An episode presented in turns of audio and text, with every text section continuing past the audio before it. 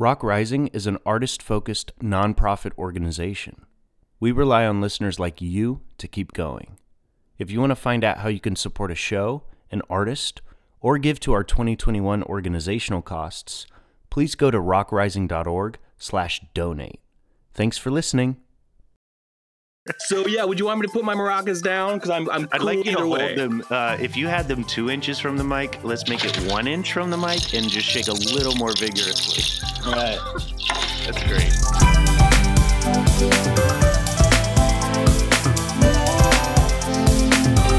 I'm an artist. Welcome to Looking for Artists. We are going to start right now. Now. Yeah, yeah. As always, we have a special guest. Um, and I am going to be honest, full disclosure. I have yet to find out all the ways in which this guest is special, but in the time that we've spent together already, I can tell. So I'm going to give you the preliminary drum roll, and then at the end of it, uh, or when when you feel so inspired, you you can introduce yourself. Okay, Okay. great. Here we go. Looking for artists. Welcome, episode 62. Everybody, please welcome to your ears me. My name is Lucas Briano Alejandro Alanis Ponce Palacio Godinez Ananez Salazar. I'm a multi-dimensional artist in Portland, Oregon right now. I've had a couple cups of coffee. I'm sipping on a soda water, and I'm ready to teach and learn. What is your name again? Lucas Briano Alejandro Alanis Ponce Palacio Godinez Alanez Salazar. So that's incredible. Um, thank you for being on the podcast, and Thank for having thanks me. for yeah, thanks for repeating your name. I've had a fun time already, um, but before we get into too much fun, can you just kind of explain a little bit about who you are, maybe where you are, what you're about, and then just for my personal sake, like uh, I'm interested to know about your name. Absolutely. Well, we can. uh Yeah, this, we're kind of meeting for the first time right here in front of everybody, aren't we? Yeah. Oh, I'm Michael, by the way. Hi, Michael. I'm Lucas. No, my name is my name is Lucas Briano Salazar. I stole the rest of it from a, a kid I went to high school with, but I really like to introduce myself that way. And but it's just Lucas Salazar is my name. So apologies, I can't give you any etymology on it. Okay. I am a uh, I'm a musician and an actor uh, to varying degrees and at varying you know times. I have in recent years been doing a bit more in creative content for children's education, okay. and that would be that would that would be the node through whom we met. That'd be Seth. But I was teaching in. Asia for about six years, and through doing that, I uh, I started making music and developing a, a phonics curriculum and making videos for them. So my own personal endeavors took a back seat for a while, but now I'm back to doing them again, but not music as much. It, what I've done has changed so much, and recently I've been I've had my own radio show, which has just been my own chance to learn some editing and just have my own lunacy, like my journals used to be. It's just you know thoughts taped into the pages, and but as opposed to a a book, now it's sounds and voices and songs and Hmm. skits. That's that's really cool. How Michael, I'm you- sorry about lying about my name. Just oh no, it's okay. We all we all have little white lies. I Right. usually just don't put them in my name. fair enough. Fair enough. No. I thought it was funny. Just keep keep planting the Easter eggs. yeah. Um yeah, so comb through and find all the little white lies. hey, it's that's that's kind of the beauty of of what we do is that like we're on stage telling you know versions of some people's truths, but at the end of Mhm. the day we're we're we're all kind of lying up there. Um at least I I have in some of my roles. I've lied um saying things that I don't necessarily believe, but it's just fun to do it. Performing is fun. when I first moved to Los Angeles, I went to like a one of the first nights I went to a club, and I I didn't really like my story. I was new to LA and I was Mhm. green, and I told a gal that my brother and I wrote children's books based on his son's dreams. You know, something that sounded very romantic like that, and she loved it. And then we danced, and then at the end of the night, I forgot what I had said. Oh boy. So she said, "I'd like to see some of the." Some of the things you've done. And I was like, "What are you talking about?" And she's like, "You know the kids' books." I was like, "Oh no, no, no! I said that so we could so we could dance." And she told me, I'll never forget this. She said, "That's not cool. You're not cool. Lose my number." I can't falter for it either. That's that's Oh 100% the right response to give. It's a re- yeah. You could make those books though. That's it. Sounds like a that sounds like a fun like venture. And yeah, I was dream boarding. yeah, I was right. projecting. I just, Just had put not them on the page. Just put them on the page. Well, if I still had that number, I could call her back now, these 14 years later. oh, so you Remember me, actually- baby? You you deleted it. I lost her number like she told me to. That's good. That's good. I'm a Um, man of my word. You're a man of your word sometimes. Uh, Yeah. So, how did Lucas? How did you get from like making music? I don't know in what capacity you did that, but how did you go from like making music, being a musician, to kind of repurposing that for curriculums and education? I I had spent six years in Los Angeles just spinning my wheels, mostly as an actor. Uh, and I was doing I was doing stage performances and making my own Yeah. music and doing Wait, some what- circus. Stuff. Sorry to interrupt. Right, Sure. but spinning your wheels, like, were you working as an I w- actor?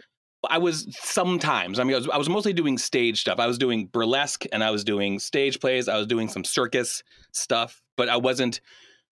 oh, I, got wasn't you. making my way as an actor. No, I was working at a you. photo lab, so I was in the sphere.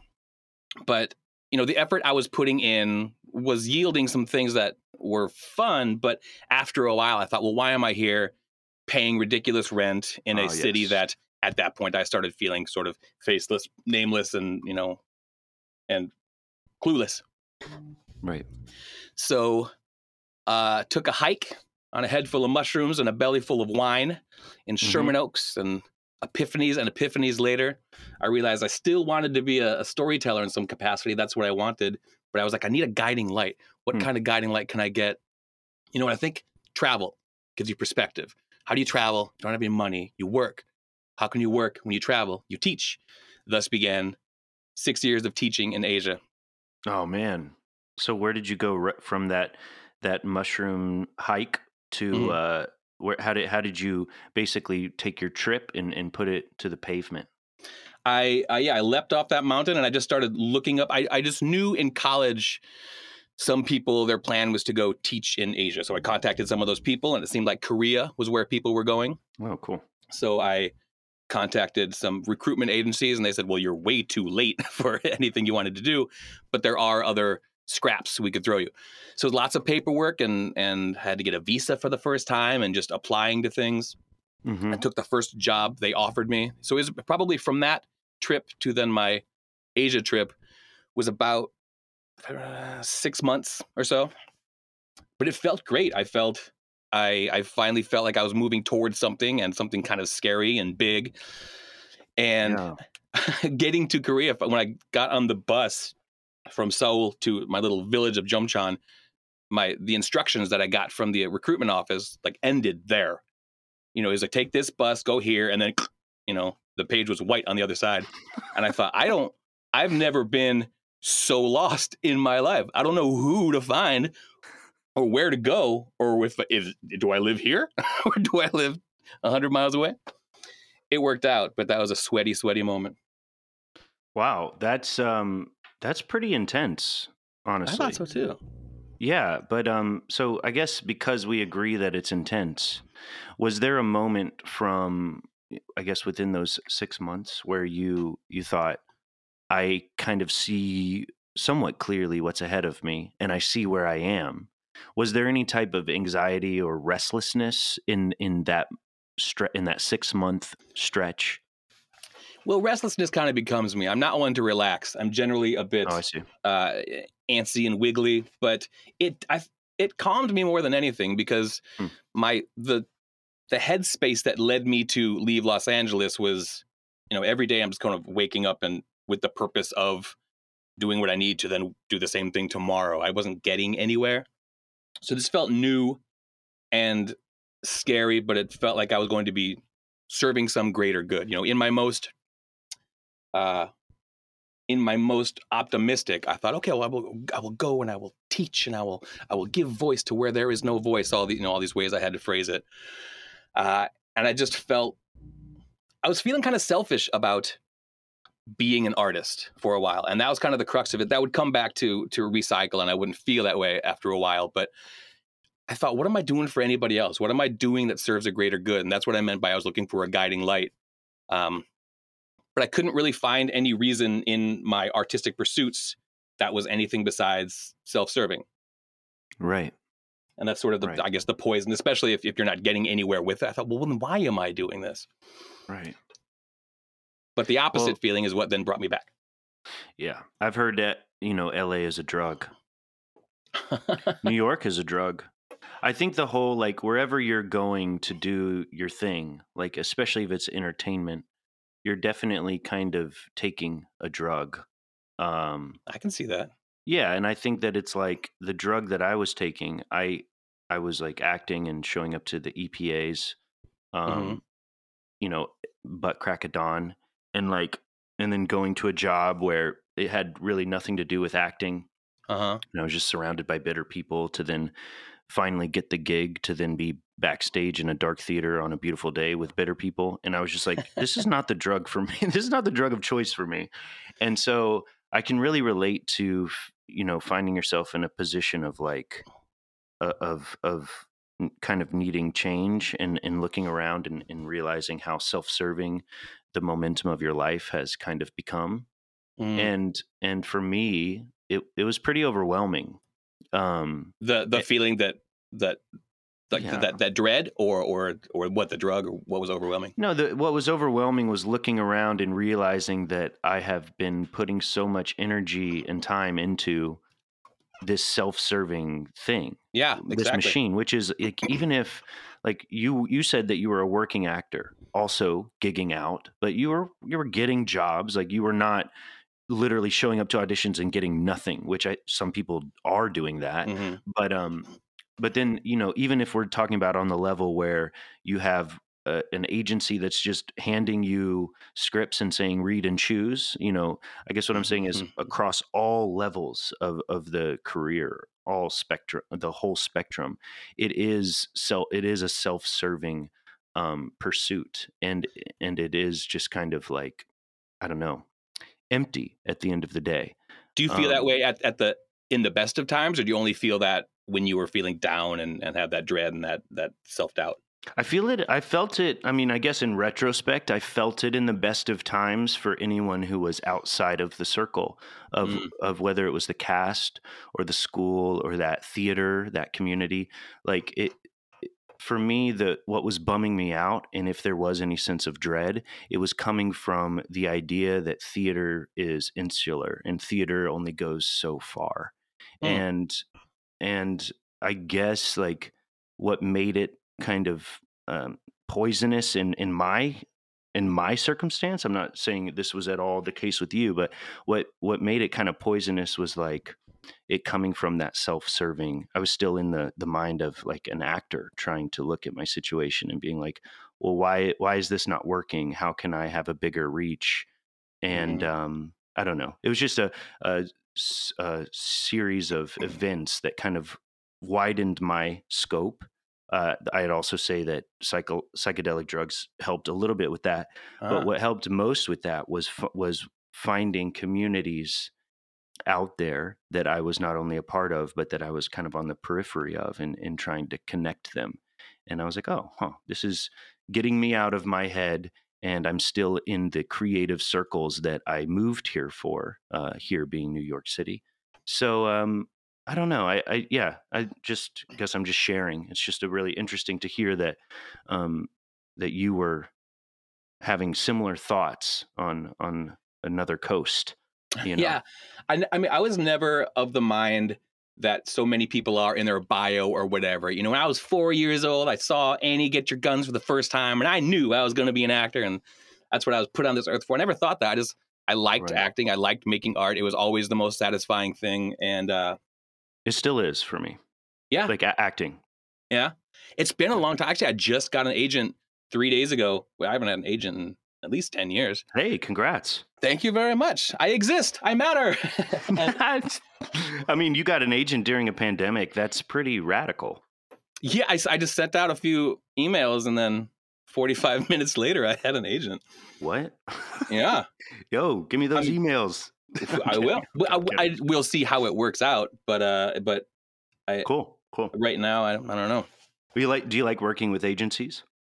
I've had I've ha- I've worked with a few different agencies, and they were all in Los Angeles, and Mhm. there wasn't really much of a difference except for when the phone would ring, my heart would race because I was like, "Are they mad at me?" I did have one agent who early on who uh, was very, you know, she'd call, she'd kind of she'd dress me down and then hang up. She wouldn't give me a chance, and so I felt very, Hmm. I I felt like, "Oh, I messed up. I'm sorry. I'm playing the game wrong," and so I had. Uh, some PTSD for a grandiose term of that. Yeah. Yeah. So even now, like if I get a, like if I get a response or a phone call from this agent, which I've gotten very few, but if they say anything besides like "you're doing great, everything's okay," I'm like, "Oh, sorry, sorry, sorry, sorry, sorry, sorry, sorry." Right. But that's not how it should be. They should kind of be working for you. They kind of should be, right? I mean, when I when I had a, a an agent, I guess you could say, I was. Uh, I mean, it was literally an agent, but my relationship with them was kind of fuzzy. Mhm. Um, they they kind of were like, "Your everything's great. Your headshot's perfect. Your resume looks good. Just go into everything we send you in for." And when I started to say no, or this doesn't fit me, or when I started to grow my hair out, and they would say things like, "We just don't know where to place you," I was like, "Well, I don't need you to figure it out, then." You know, so. Uh, but yeah, so going back to to you, I'm really interested in what the focus of your your kind of like approach to, to to education is because now that I have some of the backstory of how you got there, I really am interested to know what it is that you do with that time in the quote unquote classroom or or wherever it is that you're doing this. Well, I'm glad you asked, Michael.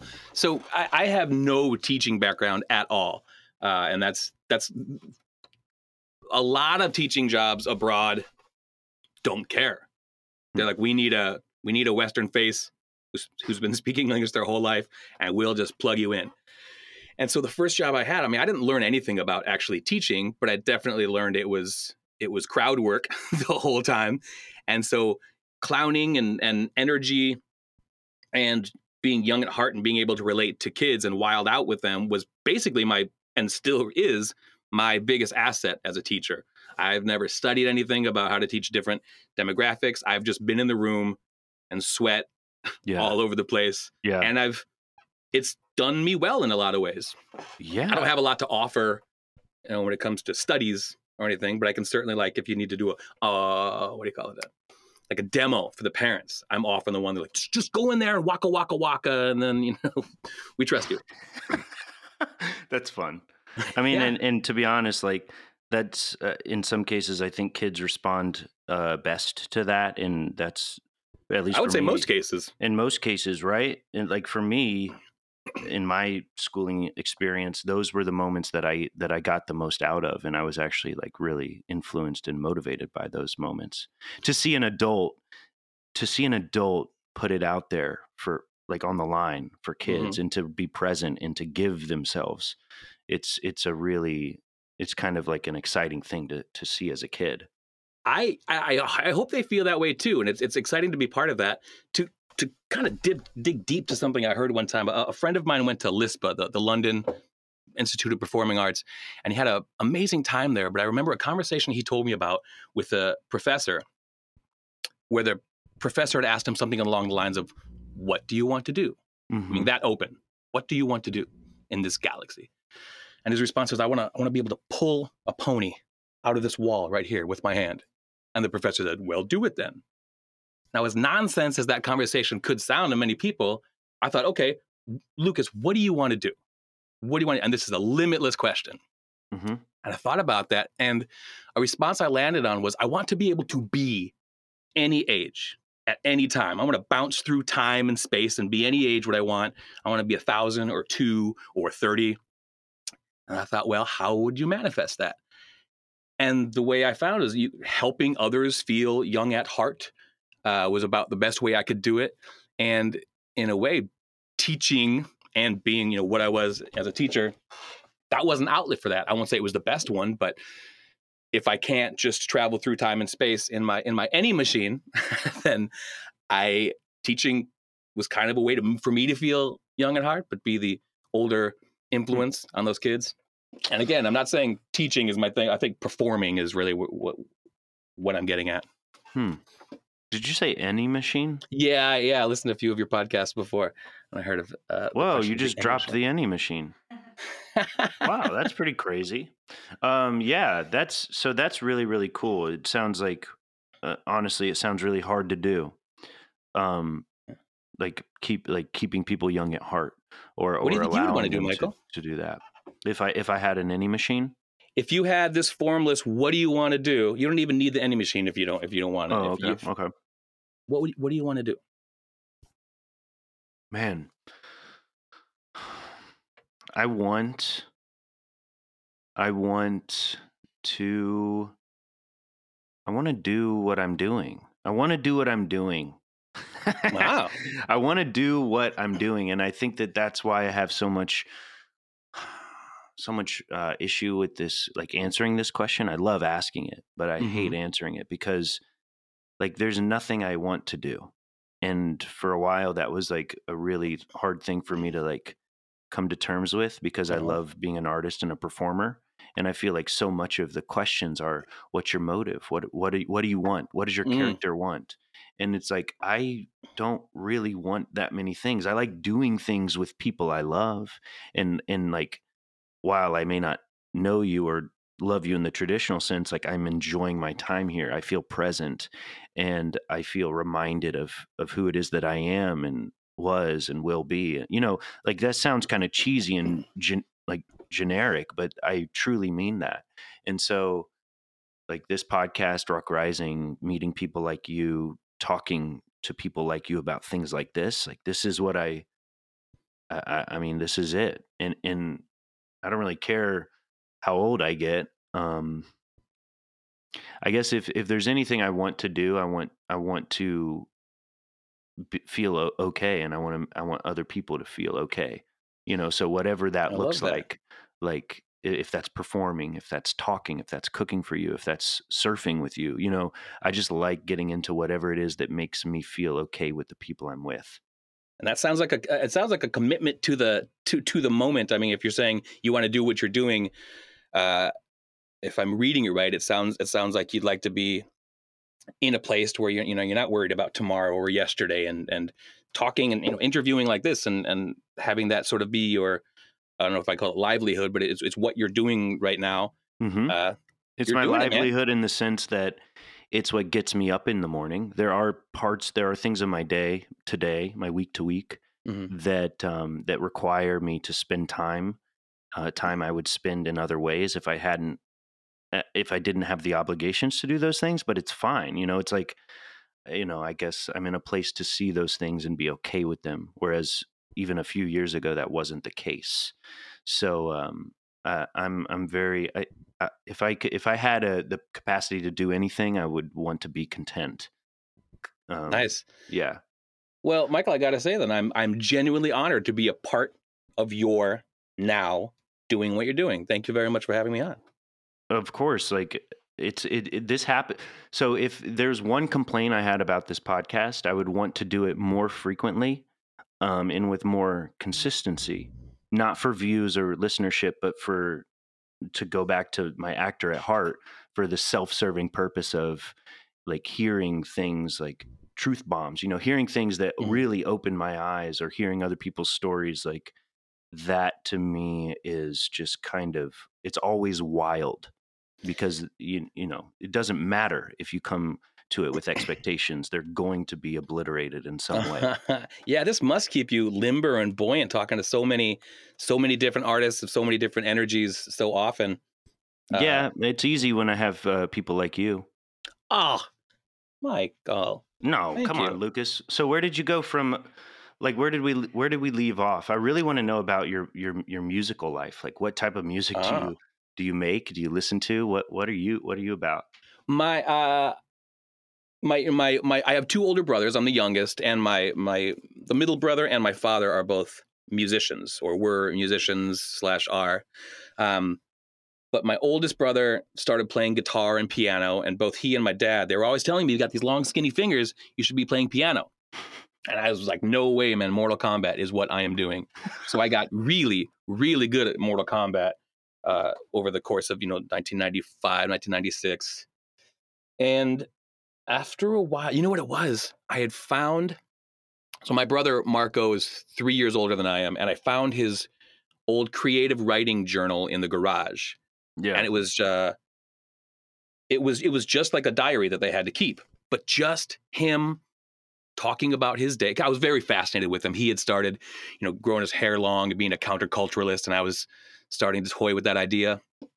And just finding him, you know, writing song lyrics or talking about the Beatles all the time, I got really inspired. I remember that was the first time I tried putting chords together and making a song. hmm And I just liked how you could, you know, I read it and I was like, I was sad and I admired him, but like happy. I had all these emotions. And even though I remember the song I put together, you know, just G C D da da da da da, but it was just the very beginning of me seeing how okay, so if you have this feeling, this anxiety, there's something stirring inside you, you can kind of put it into a song, and you can you can do something with it through your art, through this tool. And that ended up being, you know, I started songwriting, and I've been songwriting for twenty some years now, and that's that's really what I liked about it. If I had something that was bugging me, especially, you know, of course, it's like heartbreak. Uh, but that's the kind of thing that just doesn't have any confines to it. You're just going to feel the heartbreak when you're at work or when you're Yeah. eating a sandwich or tying your shoes. But to be able to put that specific feeling into something like a song, now you've got this box with a bow on it and you can go to it when you want to. It doesn't have to rule you. I found that really, really, really helpful. Hmm. So that's how I started writing music. Hmm. S- well, okay. What was your um? What was your main well of inspiration? Like what? Like was it grief or happiness? Was it angst? What, what was your? Where did you start with music then? I certainly found most of it to be um, either the beginning or end of a relationship. But Mm-hmm. you know, my 1st Mhm. album I put together years ago, Jolt Cola was definitely an inspiration. Uh, I used to live in an attic. Yeah, yeah, that was my first blues song. Whoa, that's a cool name. Jolt, you know Jolt Cola? No. Oh, Jolt Cola. I got a segue here, or uh, I mean, aside. Before Red Bull and all these energy drinks, Yeah. you just had to get your caffeine from your sodies, and you know, Mountain Dew. You know, in the mainstream is their most caffeinated soda, but Jolt Cola yeah. was what us us real caffeine heads were drinking. Oh, okay. Is it kind of? Was it kind of like um Surge? Do you remember Surge? Oh yeah, I remember Surge. Surge was Surge was more of a mellow yellow Mountain Dew type, like a yellow. Oh, so you were hardcore. I would like to think so. Jolt. Jolt Wow. Cola. Yeah, look it up. And, and I think anybody Okay. in my generation or a little bit older, pro- and especially if they have any of my sensibilities of like, oh yeah, I wanted to stay up and you know, play Mortal Kombat. Uh, Were you a button masher, or did you know the actual combos with Mortal Kombat? with Mortal Kombat? uh, Yes, I knew all of it. You can't really mash buttons on that as much because the moves are so staccato. But if you're playing something Right. like, uh, uh, oh, what was the dinosaur one? Street Fighter, you can still get away with mashing a bit more because so many of the moves are are rolling. Soul Um, Calibur, I feel like you can. Soul Cat, yeah. See, some of those were just I didn't quite like them. But what was the, Oh, yeah. the dinosaurs? Oh, Killer Instinct was another one that uh I just looked up Jolt Cola, the, Yeah. the the image. That logo is really cool. is it the is it the the O with the lightning bolt? Yeah, yeah. I love lightning bolts. My um my And musician Maybe this is the drink for you. It is the drink for me. If if I can afford it, I might order some. There's probably some reserve, you know, cans that people never cracked. I hope so. Yeah, probably. Yeah, in a in a bungalow down in Eugene somewhere. Yeah. Surge Cola. I mean, I'm uh, Jolt Cola. That's a that's a good one. So wait, so that was your first blues track or uh, blues album? So yeah, so yeah, to go back, the I was just looking at the the tracks that were on my first album, and it was, I mean, Hmm, mostly love or heartbreak. Right. Um, and you know that was that that first album I made was comprised of like the only eight or ten songs I'd really written in those first six years of of making music. Uh, the, I I, sl- I lived in an attic for a year, and there was no bathroom up there, so I'd have to. I needed to use a jar to, to pee Mhm. into, mhm. and there was a song about that but it was you know but that was more of a, a lovey song so i really liked too you could you could sing a a really silly dopey song about you know the, the worst heartbreak you could have or you could write this really like gut wrenching song about your piss jar in your attic i liked that juxtaposition of of writing Right. music as well Right. It's like it's like playing playing with your mental food almost. playing with your mental food, kind of. Yeah, yeah, yeah. I, I always thought that there was there needed to be some sort of dichotomy for a good song. So hmm whether the whole thing is you know allegory or there's some there's something acting against itself. Yeah, I. You know what? I looking back now, when I have uh, had my most of my musical output, it's it's when I'm like really going through something heavy. Yeah, Yeah, I, I said this to a, a friend who was kind of asking me about like making music, and I was like, "Look, I love Julie because we're married, and and I just love her for who she is. But we're also married. I'm happy. congratulations. Thanks. I'm I'm happily married to Uh-huh. Julie. Like I can say that. But however, when things are going great between us, like when there's literally nothing to complain about, when there's nothing to stress about, like I am not really making interesting stuff. And it's not just with her, it's with like in my life when everything's when I feel like everything's in order. Like I'm just not really motivated to to say anything.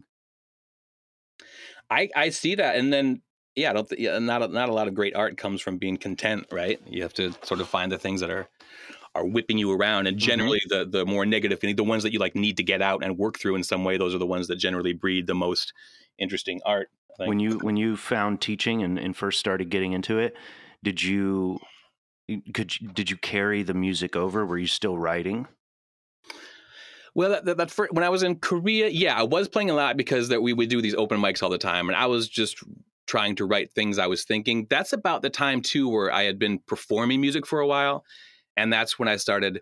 This kind of became the uh, a real obstacle for me writing music because once I started thinking, what will what will someone think about this? Will they think that's a cool chord? Will they think that's a cool verse?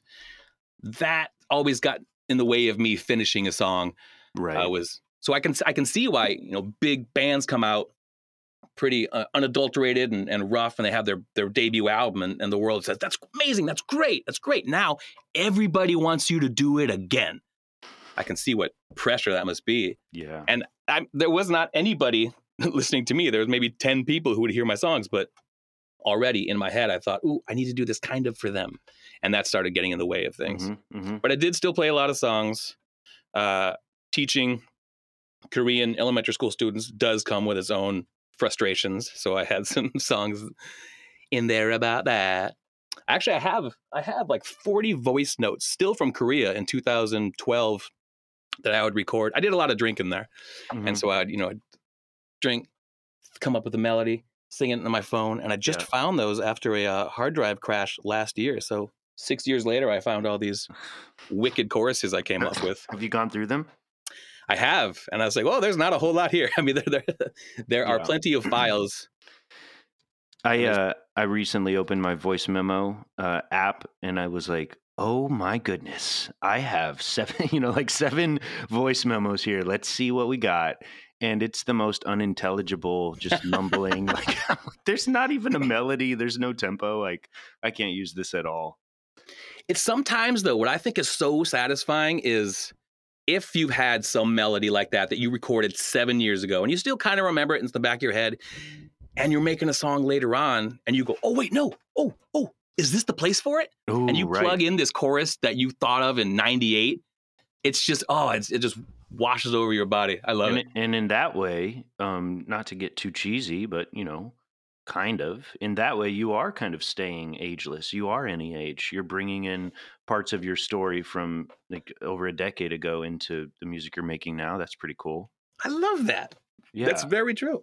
yeah because because like i guess we're at a point now where we can make music and release it into the into the world kind of forever. Like you know this once this episode is on spotify it's not really going to die um and so like to to have that opportunity with our music i think brings us to a whole new sphere I, it's really really exciting um but i I- love that that you want to that you're in your your goal with working with people whether it's through music teaching or a combination of the two is is to inspire that that agelessness or that sense of youthfulness in people Yeah.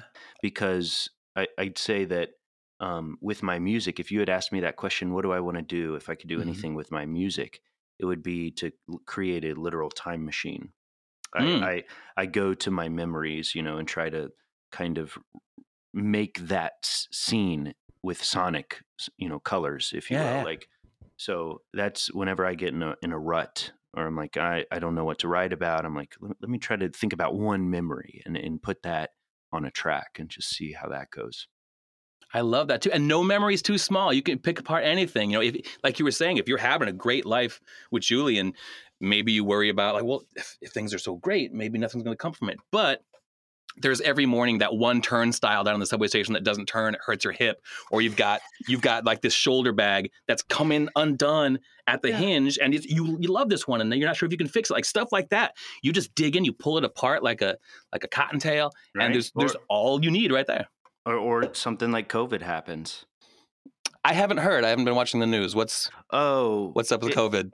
well, it was like this really big accident, you know, on the on the freeway, and it just stopped travel for a really long time. People I aye. like snow and ice, and they just went without food. Okay. So the Yeah, well, I- I missed COVID that. blizzard. Uh, hey, Lucas. Yeah. What what does your day to day look like um, right now?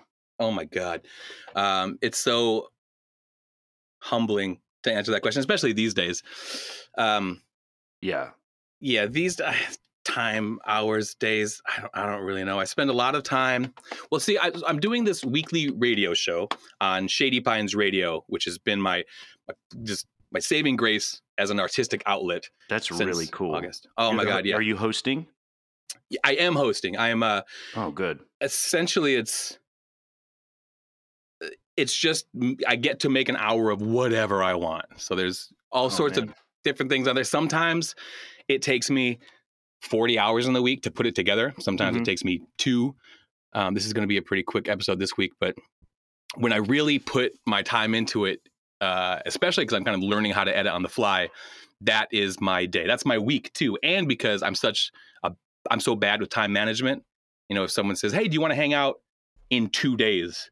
I'm like, I don't know if I can because I have to just sit here close to, Yeah. to all this. Yep.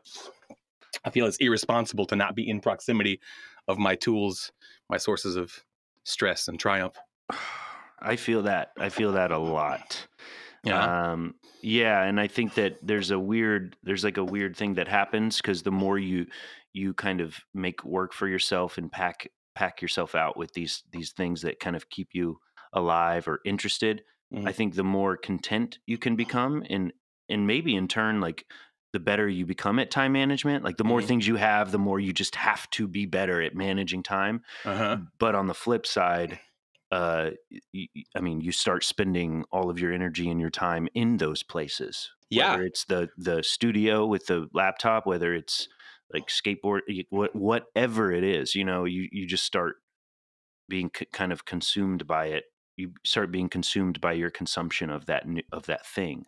Yeah. So um so yeah that how do you yeah and Um, especially because that's i i mean i don't the work that i do do now is all remote and there's I mean i don't have a lot of appointments from day to day.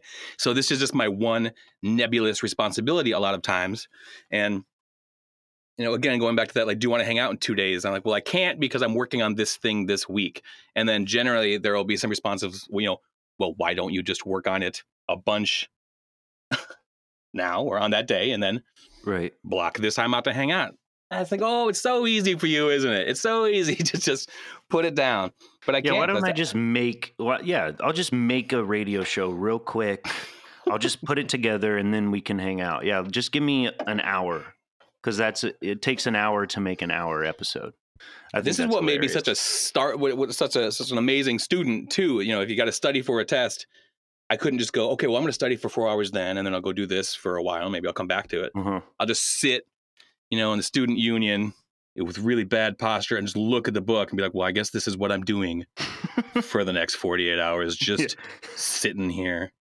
yeah, uh, it's so funny. I mean, the divide between like, I'd say making a radio show is a, is a creative venture, and Yeah. it's it's not just like doing a math sheet, you know. And it's like a teacher gives you an assignment. It's like this math sheet should take you about an hour. If you're up to date on the curriculum, if you've been paying attention in class Mm. with the skills that you have, this sh- should take you an homework should take you an hour.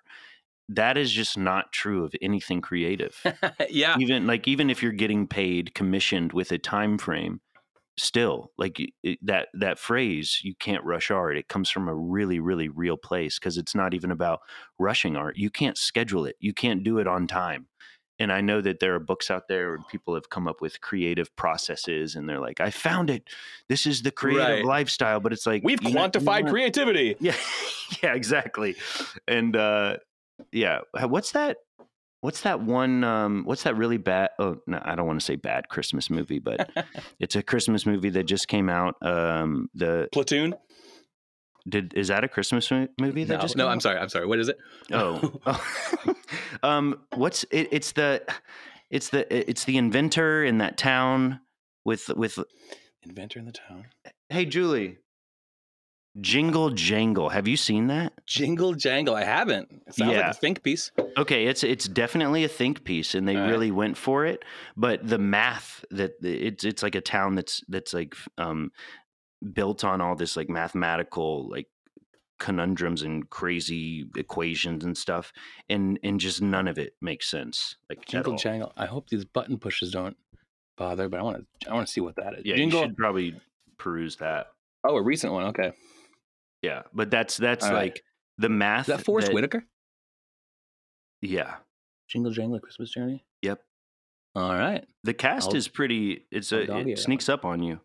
Um, just yeah, you know, and maybe let me know what you think on the next time that you're on or whatever.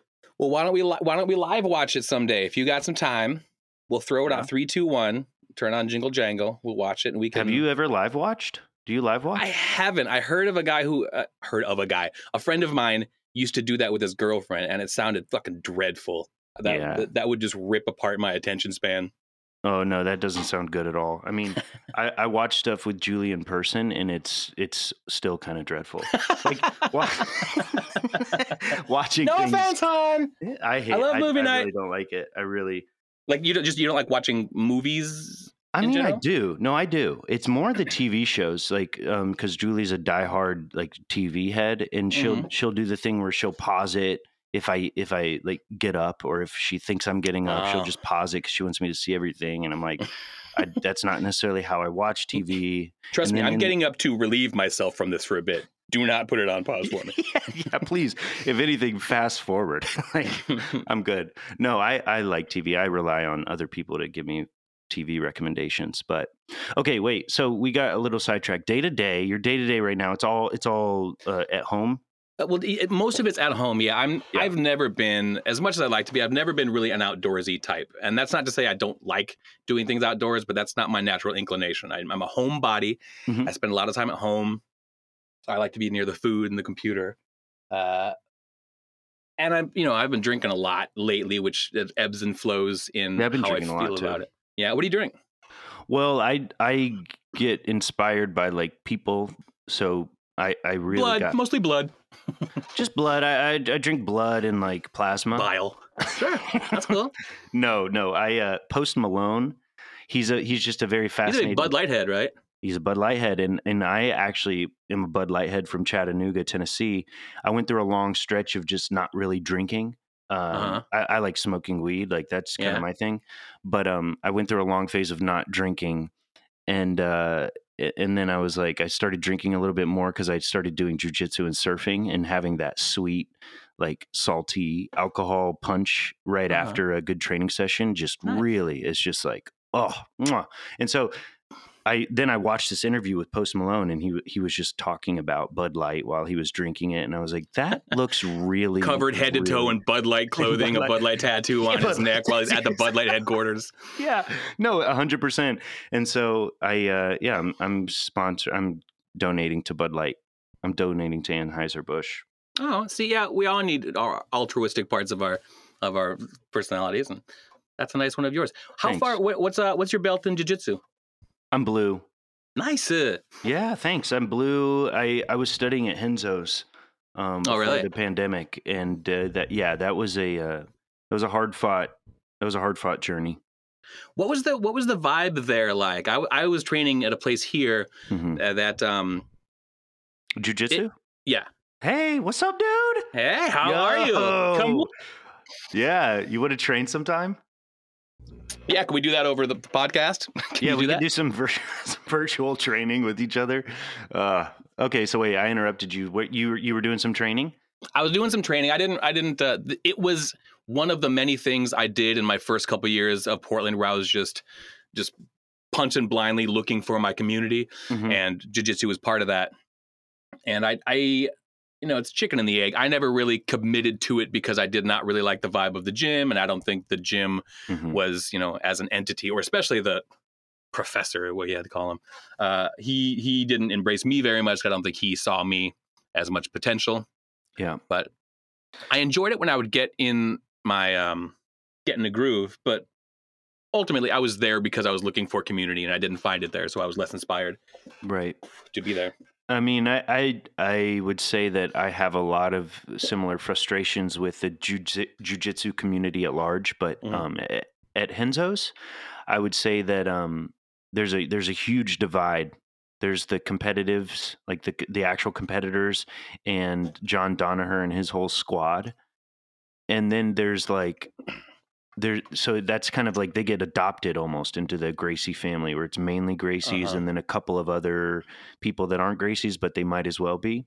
And then it's like everybody else, including celeb it's like including celebrities, like models and then just like meatheads and uh, you know, computer technicians. Like it's everybody else and then the Gracies and, and competitors. So Meathead was kind of the word, the what was going around in my head because pe- when I talked about going to a different gym, Mhm. uh, they had said, "Well, what's good about the one we're in right now, where I was training, is there's a there's a real lack of meatheads, which is what you don't find other places." And I thought, "Oh, that's probably a good point. I definitely don't want to be in there with some cauliflower ear who's like he just wants to hurt you and he just wants to be loud and rough." right. That was not what I. Well, I mean, and then part of the culture is that too. So Part of the culture is is what I, I mean, I think I think part of the culture is that. I think part of the culture is meathead, and it's like they've found a way to channel it. But I think at the end of the day, what you have is a bunch of men that that are trying to secure their insecurities with like technique, you mm-hmm. know. And it's like nothing's going to keep you safe at the end of the day, other than you know, do, like doing what's best for y- for you and your in your mind and like loving yourself Uh-huh. all that cheesy stuff like yes it is important to know how to defend yourself but i think that people there were were trying to fix themselves Huh. through jujitsu as opposed to just protecting themselves and engaging in something that they were interested in and was healthy for them they they were literally putting their identity in it yeah. Um, and, and, and so, when you have everybody mixed together, if, if if you have all these different sensibilities and these different levels, you know, we're all gonna learn a few, you know, roles, and then now everybody's just go at it. And you got a brown belt with a white belt, and you have a Yeah. guy who's there for his his like audit night Yeah. there with you know a a blue belt or something like that. That that's where I didn't like the the mix of like I'm there to hurt and win, right whereas some people just need you to embrace them and like help them with it. And when everybody was mixed together, I thought that was poor planning. I, I do too, and I and I think it's mainly because like I had similar things at Henzo's. I think it's just too many people doing it. Like I just think it's too many people. Um, and so the community, it's just a little overwhelming. And um, even in the best of places, like it's just it's gotten a little too big. Even though it's relatively small, it's just it's a little too big. So you have everybody Yeah. trying it. It's like everybody flocking to the to the West Coast to try to pursue their American dream, or you Mhm. know, flocking to New York City like I did. Um, so I don't know, but um, my professor like the, the the owner of the uh of the the gym I Yeah, it, yeah. he, my name is lucas and he called me luke all the time which i Ah. just i don't like but but anytime we weren't in front of the class i would correct him and say lucas he never called me lucas and his fucking son's name is lucas of what? every name that you're gonna find in a baby book that's the one he should probably have some Oh, extra special he relationship definitely to was doing that on purpose. oh that stinker He probably was doing that on purpose. Yeah, I mean, I, I'm not going back to Henzo's, but uh, I I want to go to I want to go to a different different gym when uh, when things are safe again, but not Henzo's. Jiu-jitsu's cool. It's great. Like I'm serious about it. I'd love to put in another 10 however many years get the black belt like i i i'm here for that I'm, i already fucked up my ears um Your ears yeah fucked up your ears. Oh, like like cauliflower, ear kind of thing. yeah Oh. Like oh, I not- didn't mean to use it as a derogatory term earlier. Oh, I'm no, sorry. No, it is. It, it it's both derogatory and also kind of like I, I. I wasn't trying to puff up my ears. So the fact, like, I was like going through drastic measures to like drain it, and so to Oh. for me to have it, like I've accepted it. It's fine, but like I'm not out there trying to puff up my ears. Like Drain it. Is it liquid? Is that what makes cauliflower ear? yeah, so it's uh when when you get punched or when you get pressure, a lot of like extreme pressure on that cartilage, it can separate the lipid, like the fatty tissue separates from the cartilage, and then it Oh. fill it fills in with a bunch of plasma, it, and to like kind of try to heal that, but it doesn't all like flush out, so it just calcifies and becomes hard, like hardened plasma and blood in there. So before you have like a window of opportunity as it's filling, you can drain it with syringes. And so I bought, I would, I, I would go to the, you know, Rite Aid and buy syringes and, and they would, uh, they would recommend that you take a week off, but I was just training every day and, and syringing after every practice. And I've never ever heard of that. yeah, I, I set a goal. I set a goal to get my blue belt in a year. Uh-huh. And, um, and so I kind of just was like, I'm going to do. Sometimes that means syringing. Sometimes that means syringing and sometimes that yeah exactly you know, you get it you get it so Could you, you- do what's up I, I was going to ask more questions about the ear, but I can't really imagine they're going to be that productive. So, well you know I've got that. I'll, I'll answer one more um, no, i'll talk about ears I'll keep until I have a question that I really need the answer to. I was just Oh, going to okay. basically Did my you- questions would be like, dude, really? well did you use headgear no, You- Oh, I've never yeah, seen see? anybody use headgear in jiu-jitsu. yeah it's it's a pain it's not great jiu-jitsu's fun it's great it's it's okay it's whatever i don't need it in my life but i definitely miss it and if and when things are safe again i'm gonna dive back into it just as hard like uh but yeah No, So- uh, here, here's a way to bring it together. Unless I, I I don't want to stop. no bring it together i i bring it together. So, jiu-jitsu is a martial art. correct uh, when I when I try to when I think about you know, like I said earlier, what is art? You know, I generally I feel like art is a uh, storytelling at its heart, but this is a martial art. Would you consider jujitsu art? yes Could you tell me why? Okay.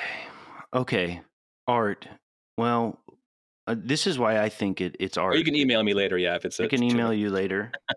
I'd love to hear it now, but if it's if it's too much, No, no, I'm no. I'll. I'll just kind of give you my like. I'll shoot from the hip here. Art Mhm. is is nice to look at, right?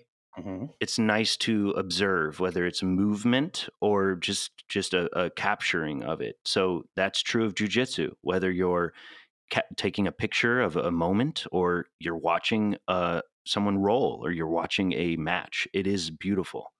Huh. Um, especially the more you know about it, which I think the same can be true of art. Also, like art, it is fun to do for people who like to like for people who are artistic people who find themselves w- looking for arenas in which to express themselves expression comes in so many ways and i think Right. that that to not be able to see the connection between like expression through physical movement such as like dance is is the same thing as jujitsu. You're just adding um, conflict you're adding obstacles and barriers and you're doing it with a partner with literal physical contact. But it's a it's very much a dance. And in that sense as just like art you know pretty much anyone can apply the techniques and try it now you're not going to necessarily be good at it you're not going to be an artist but you can approach the art engage it you can learn about it and i think that the same is true of um of jujitsu Well said, Michael. Thank you. Thanks. Um, yeah, and and kind of to bring it full circle too, like part of my pursuit uh, in jujitsu was not only that community, but I was I I like you, I like to be close to my tools, and and so when I made the mental shift of saying, "Hey, jujitsu is me furthering my exploration and study of physical movement," it became a tool for me, not just to defend myself, but a tool to express. And there are ways in which I could I could demonstrate and show you how I express while I'm doing it. And then there are ways that just just like my art, I can't articulate to you why it connects with me and how I'm expressing, but I, I know that I am. And and and I leave stuff on the mat, you know? I leave stuff in roles just like we leave stuff in songs. Wow, that's gorgeous. Thanks. All right. I'm a I'm a blue belt. what can I say? I'm a blue belt, you know. Uh, That's how we talk. all jokes aside, I seriously would love to do a. I would love to hang out and uh, and train with you. I don't even know if you train anymore. I have not trained in about a year. Oh, that's only the same with York. me. That's the Oh, same yeah? with me. Yeah. I mean, my buddies were doing this open mat thing, and they were meeting up in parks. But I was like, um, "There's a pandemic, so I'm going." Seems like a risky time to rub your body against a number of people. Yeah, it seems like a risky time to drink other people's sweat and spit. Um, Unless it they're in trying to kill you. Yeah. All right. So I got, I got, I guess, one more question, and then um, I'll open the floor for you to Okay. say anything you want, and then, and then I think I'm pretty good. I mean, this has been really enjoyable. So I guess my question is, um, going back to this this theme of age and and being any age and inspiring youthfulness Uh-huh. like five let's rewind 10 years 15 years from now 10 years. 10 let's do 10 let's do 10 Let's do it. 10 years from now if you were to peek into your life and see all the things that you're doing Speaking of my Regard- current life, your current life regardless of how you got there. Let's just say that you see what you're doing. 10 years ago you see what you're doing now. Mhm. now try to if you can imagine the headspace that that would put you in to see those things and to feel like seeing what you're doing and, and, and where your life is taking you. Now try to imagine 10 years from this moment what would you like to see what would you like to see yourself doing 10 years from now, I would certainly like to see myself filling in the cracks with art a bit more. It seems, whether it be physical fitness or artistic nimbleness, I think uh, I have only allowed the bandwidth to like, now I have this project I'm working on, but then the rest of the time I'm sort of taking cosmic time off. I've, I've, I think I've grown a bit soft in mind and body and, and soul. Hmm. So and again, and again, because you know I, I have this project I'm working on, so I just do that for a while. But I think if you are embracing, you know, the life of an artist or or call yourself an artist, I think there's a lot more feeling in the cracks. So it means a lot more about the way you're approaching things, or the way you're accepting things, or viewing things, observing things. And I think, I mean, honestly, I've gotten a bit cynical and and and lazy, really, yeah these days. So so I would certainly notice that, you know, 10 years ago self. So looking forward, I would just like to see that there's a a bit more appreciation for the fact that at every moment you can sort of be sucking up some goodness of this world. You know, I've been sort of sitting around on a rock, I feel like, and I'm, I've COVID has given a lot of people an excuse to go, yeah, well, COVID, so what can you do? But there's plenty you can do. I mean, inside your Mm. headspace, and there's lots you can do. And I think I've, I've made uh, excuses enough to where I, I'm not always proud of the way I'm conducting myself as an artist. So, looking forward 10 years, I would like to see that these lessons that I feel like I know, I put them into action, Mhm. and there is more of a more of a rich cascade of colors that I'm living with, as opposed to some some pretty clear lines. Hey, I'm I'm not uh, explicitly a religious person, but I'll say amen to that. And Thank also, I, I say this not for consolation, but maybe accountability. Is that you know I don't think you're alone in any of those things, in any of those feelings, um, or any of those desires to see yourself, you know, years from now in a in a more active and filling in the cracks type of scenario. So. Um, I'm there with you, and uh, like as an artist like I, i'm here with you and i uh, i want to see you doing that um and I, I thank you for your time now and in many ways like you've you've done that for me with this hour that we've had so so thank you you know I thank you as well, Michael. And this is this has just been a pleasurable conversation all the way through. But zooming out a little bit, it's nice to just keep the ball in the air and uh, you know let's let's artist to artist and talk and get different perspectives, which is where I can see why I can see this must be so uh, not validating, enriching to you because you're getting this. Hopefully, you you end up getting it on a more regular basis, like you were saying.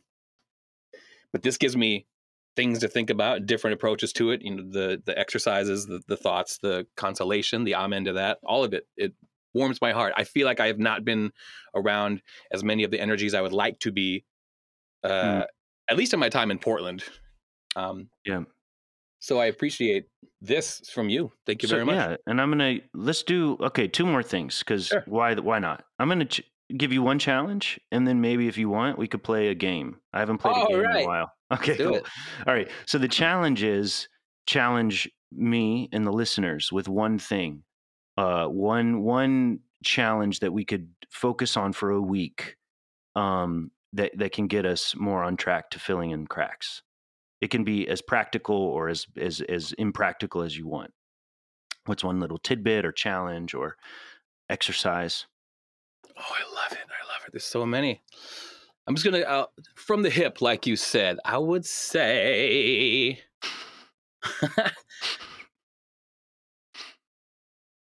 Don't edit out my silence either. Let this. Let this. Oh just... no, no, no. this is real. This is live. Maybe it seems a bit trite, but you know those those like artists' pages that the the artist way or anything has you do. Like if you if you take the same chunk of time for that week, right when you wake up or 9 a.m. or 6 a.m. whatever, and you and you just vomit out all your thoughts for a bit. I think like this, you're going to see this mirror where you did not know there was a mirror. The the way you're thinking of things and processing them once you make that a physical, when whether it be a paragraph or a page or a story, I think that would be very telling. And I think that's good for anybody. Yeah, that's beautiful. And did you did you say right when you wake up? Blackout time. I, I think there's a bit more poetry in like do it at the same time every day. So if that means you oh, got to okay. get yourself up, or if that means you just know that from nine to nine thirty you're writing, because hmm. when you wake up is a bit too nebulous. Okay, challenge accepted. Are um, you going to do it? Oh, I'm going to do it. I'm going to do it for a week. Oh well, shit! I'm going to do it too. And you're th- okay. All right. Yep, I'll do it too. Done. Okay, so now the um the game, the game. ah, this is this is a classic, and I'm sure that you've heard of it. Um, but I'm feeling inspired. So it's a word association game, and it, it it's called Mind Meld. Mind, Mind Meld. Oh, is it word word, and then try to say the thing in the middle? Yeah, I mean, essentially, we're trying to meld our minds onto the same word, and so we will go like this. It goes in rounds. Uh-huh. Um, either we can set rounds, or we can go until we meld. Um, but we go three, two, one, and then we say a word, just any word, and right. based off of those two words, we try to find the word that that that comes together and that we can say, boom, at the same time. So, for example, if we went three, two, one, and I said blade, and you said kilt, kilt, what might be the next three, two, one? So is it three, two, one? We both say our own word, and then an immediate three, two, one. Try to do the meld. So we go three, two, one, and I'd say like whatever ball. Right. Mm-hmm. Twelve. Twelve. Okay. Now we sit on that, and I uh-huh. and I would we'd probably laugh or something, whatever. Blah blah. And be, you ready? Okay. Three, two, one, and now we say pool or something. Pool. Oh, gotcha. Okay. Like pool ball, you know, whatever. I love it. So that, so it. so we can go until we we meld words. I think that's funner than like trying to get it in in ten because then you know we start to get a little. T- I don't know if we have the time to go till we meld. I've seen this game, man. It, it, seems borderline impossible. I would I'd like to give it a go. Hey, hey, I've done it in three on the show. Jesus, Michael. All yeah, right, come on. All right. Okay. Think okay. positive. Think positive. Think positively. Um, three, two, one. Blue. Right. Blue. Blue and right. Right. W R I R T. Right. Or W R I T E. W R I T E. Yes. Okay. Okay. Okay. Right. Okay. All right. Great. Three, two, one. Pen. Postcard. Okay. Okay. Okay. Okay. Okay. I feel like okay, okay is a is a common follow up to it. Okay, okay, okay, okay. Here we are. Yeah. yeah. Okay. Uh, pen and uh, pen and postcard. Mm-hmm. Three, two, one. Family. Oh. No, I got pen. And I get it now. I get it. Oh, I said you- oh when you said family. But now that- we Well, got- you want to do another one? Three, two, one. Put. well, I think let's just keep going with this, right? That's You said oh, and and I said family. Mm-hmm. Oh, family. Okay. All right. Oh, family. Okay. Three. Wait, sorry. Was that th- like oh exclamation mark? Uh like OH. Yeah. Oh, you will. okay. Okay. yes. okay. Three, two, one. Heart. Baby. Okay, heart baby. Heart. Baby. Okay. Hmm. Three, two, one. Mother. Born. Look at Mother us. born. We're getting close. Born. Okay. Three, two, one. Pregnant. Love. Oh God. Oh, pregnant in love. You say, Okay. oh God? I did. Oh Jesus, dude! Did you say love? Okay, Why- game yeah. over. Game over. Got to write a song now. No, I just feel like we're getting so close. Uh, right. What What do we say? Pregnant in love. Pregnant in love. Yeah. Okay. Three, two, one. Sex. Sex. Yeah! yeah, No! Lucas. Yeah. Michael, Congrats. you We have got there. pushed me to limits I've never been pushed to before. And look, it all comes back to sex. Look at us. Yeah. Right. Yeah. Does, will the podcast when you edit it? Will the podcast just end sex and then fuck cut out? do you want it to? If it works out, I'm not going to tell you how to do. It. Yeah, your- we could do that. Let's do that. this was great. Thank you so much. wow. Is man. there anything you want to say? Like, i i even if we did cut it out, we could play the outro, and then if you wanted to plug anything, I don't know, we could put it in at the end. Yeah, I would. I would like to invite uh, everybody to check out Shady Pines Radio, which is a, a radio station that was bred of this pandemic when people who were collaborating and making music together couldn't anymore. So now shadypinesradio.com, we, there's about 70 DJs on here. There's shows running 24 hours a day, everything from jazz to to just commentary to reggae to dance music. My show, The Soju Hour, is on every Sunday at 4 p.m. Pacific time, and it's just an hour of batshit whatever. I mean, it's it's lowbrow, it is it's chaos, it's lunacy, it's whatever I want to do, and it's a it's a wicked weird time all the time. Oh, I'd love it for people to check it out. Is it tomorrow? Uh, Yeah. Cool. Maybe I'll tune in. I'd love it. All right. Thanks so much. I'm going to stop the recording, but um, Okay. maybe we stay on and I'll bring Julie back in here. We can all say goodbye. I would love that. All right. Well, thanks so much. This has been a blast. Everybody, Absolutely. thanks for listening. We'll see you Sunday. Don't forget about the weekly challenge. All right. All the love. Sex. Yeah! yeah, Lucas. Yeah. Looking for Artists is a Rock Rising podcast. Learn more about us on Instagram at Rock Rising Inc. That's R O C K R I S I N G I N C. Looking for Artists is available anywhere you podcast.